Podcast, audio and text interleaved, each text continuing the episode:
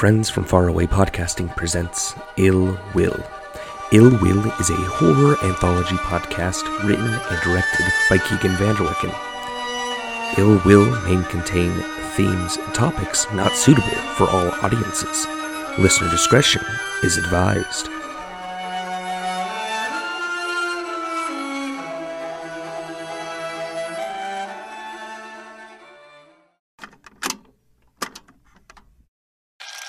Well, I was unable to decipher the runes. The language truly is incomprehensible. I don't know.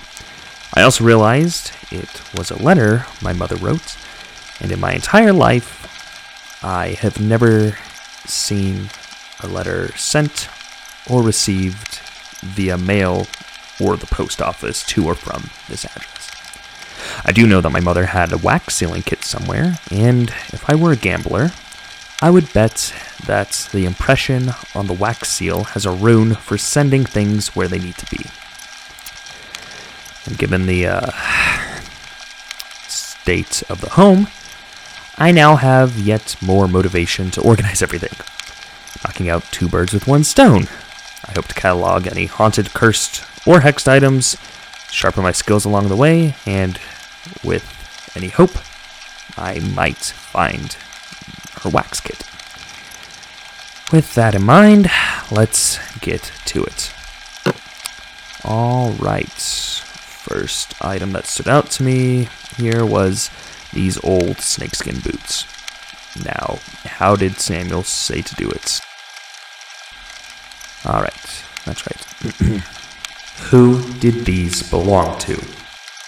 Bill is fairly known in the rodeo industry for inventing the method of steer wrestling that included leaping from your horse in order to grapple a bull by the horns and pull it to the ground. With the aid of these boots, Bill's career had no choice but to succeed.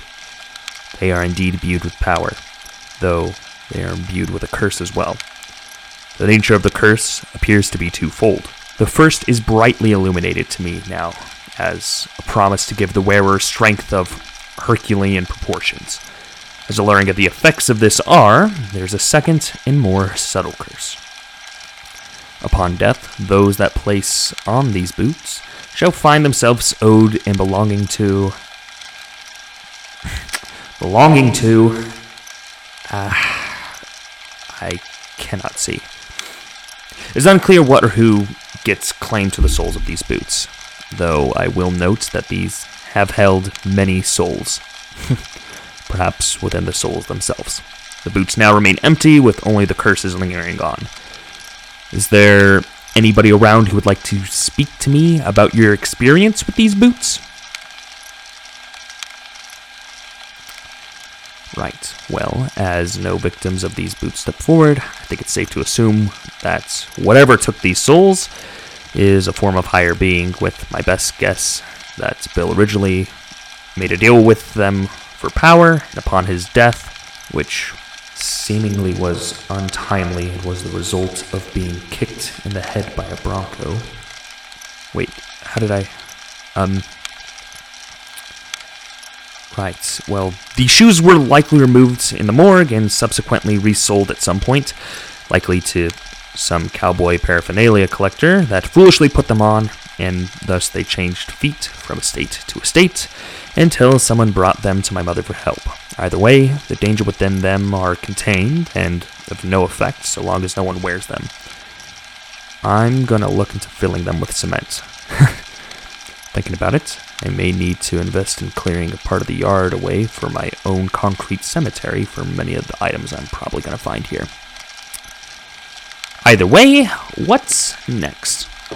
Okay, so what are you? A liquid that gives promises of improving one's ability to function in social settings. Incredibly addictive to the point that your life is consumed with the need to ingest only this substance. Points of origin indicates the work of the Green Fairy herself, and I do see Michael brought this home for my mother seal. Looks like I won't be able to remove this for long, as the new locked point it will return to is the bookshelf that I just picked it up from. Wonderful. With that said, Does anyone know about this bottle? Green, sealed with the red wax and a rune. Ah, excellent. Please share when you are ready then.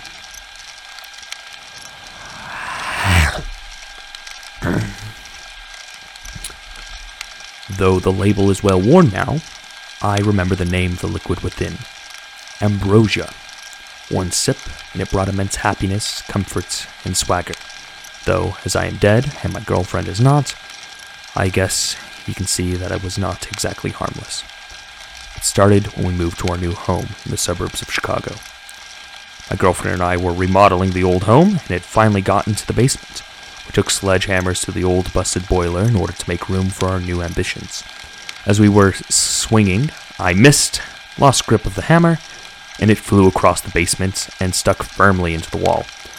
Laughing as I went to retrieve the tool, I discovered that I had inadvertently hit a section of the wall that was hollow. There was a hidden room in this basement. It looked like someone had taken the time to not only construct a cask of Amontillado style wall, but to also repaint and seal it up to match the rest of the basement. Digging at the wall of the boiler, we found a whole wine cellar, empty of all but a single bottle, the same green bottle in front of you. Being new to the city with nothing but our home to worry about for the next few weeks, we decided to open it and have ourselves a little toast. I popped the wax seal and poured both of us a tall flute of glass of the bright green liquid. It tasted like honey and of the most refreshing spring water, and as the taste swept over my tongue, I found myself pouring more drinks throughout the rest of the day. It made us completely ditzy, and within three glasses, we had become lost in the sauce. We woke up the next day with incredibly strong hangovers. As I finally left the bedroom to make us breakfast, I was surprised that I found this same bottle again, sealed and full to the brim with liquid. I stored it above the stove, and life continued. The bacon and eggs helped sober us up, and as we went to the basement to continue our renovations, we found the work had already been done. Clearly, we both had been confused, but quickly left it off as we must have done it while inebriated. We continued the renovations on the fixer upper and soon found ourselves on the next project, retiling the kitchen. As we were doing so, the bottle fell out of the cupboard and it clattered on the floor. My girlfriend picked it up, and we found ourselves sharing another bottle. We drank, and as we unpacked and remodeled the home, we found that life would improve as we ingested ambrosia. I remember one morning, I woke up and checked my email and saw I had evidently applied to another company while under the influence. And somehow, I had not only applied, but evidently interviewed and been accepted for a corporate position in town. And from what I could see, it was a whole 5k more than what I was going to be making at the office I was currently working at. I did the smart thing. I quit my job and started working in the city. I didn't even realize something may be wrong. Away from the home, I felt myself craving ambrosia. Even then, I knew it was a dependency, and even now, I feel the draw to ingest it for myself. I missed the confidence it gave me, and found myself investing in a small hip flask. I hid this habit from my girl, but soon found that I was able to work and drink, and when I did, I flourished for the company.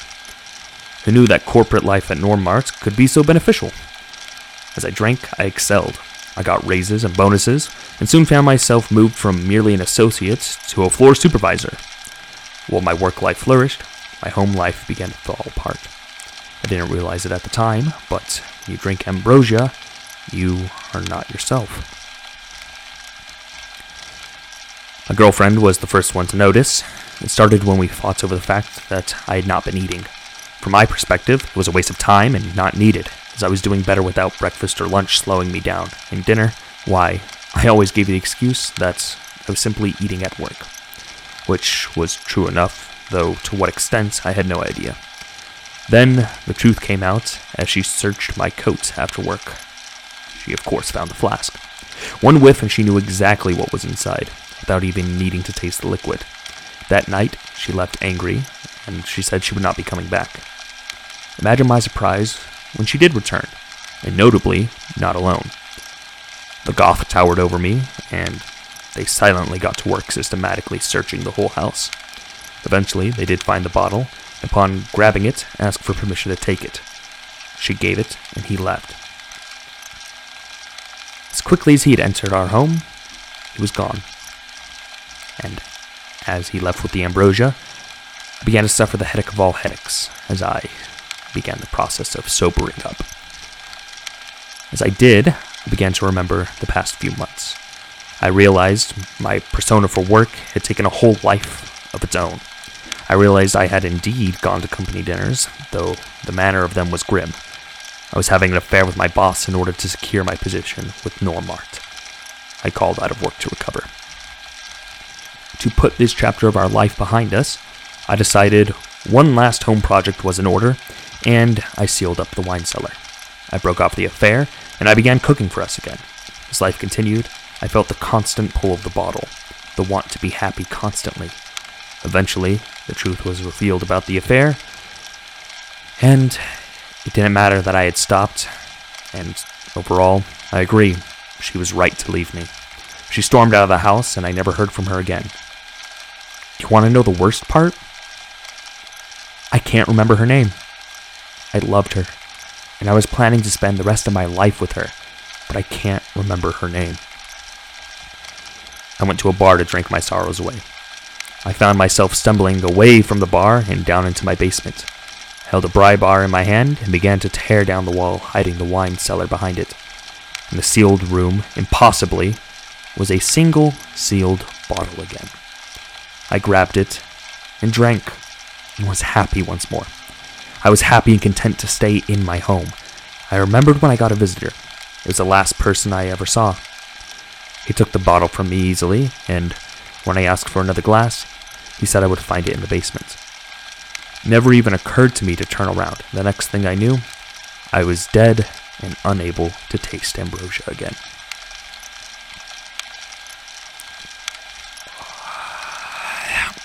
Ugh. Ugh. I'm sorry. Um, strange. Um, I can remember. Well, I am aware of the story I just shared, and I think that I'm going to put this bottle of God elixir away. The um cravings of the liquid are strong, and I myself am starting to feel its pull, though it is subsiding. Um, right. Okay. An ice scraper. Tell me what you do. This ice scraper is imbued with invisible markings that force whoever is clearing their windshield to subconsciously write runes. These runes then cause the vehicle to malfunction and the driver to careen uncontrollably on the road. Paired with the intended time of year this item is typically used, clearly someone had a specific target, and this particular ice scraper passed hands, claiming many innocent victims. Hmm. Nothing specific. Who made you? Right. Moving on, we have a um, Ouija board. As far as I know from what Mother told us, this type of magic is entirely fabricated. So, with that in mind, what do you do?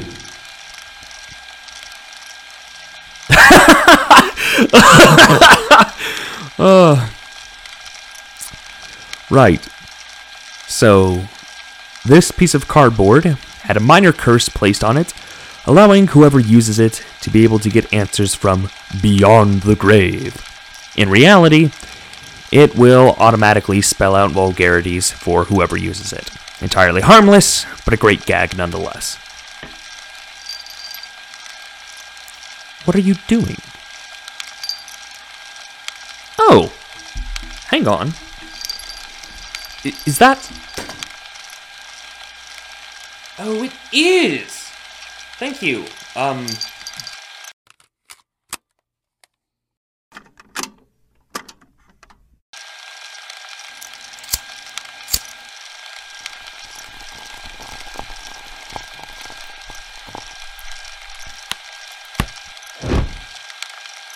And now we wait.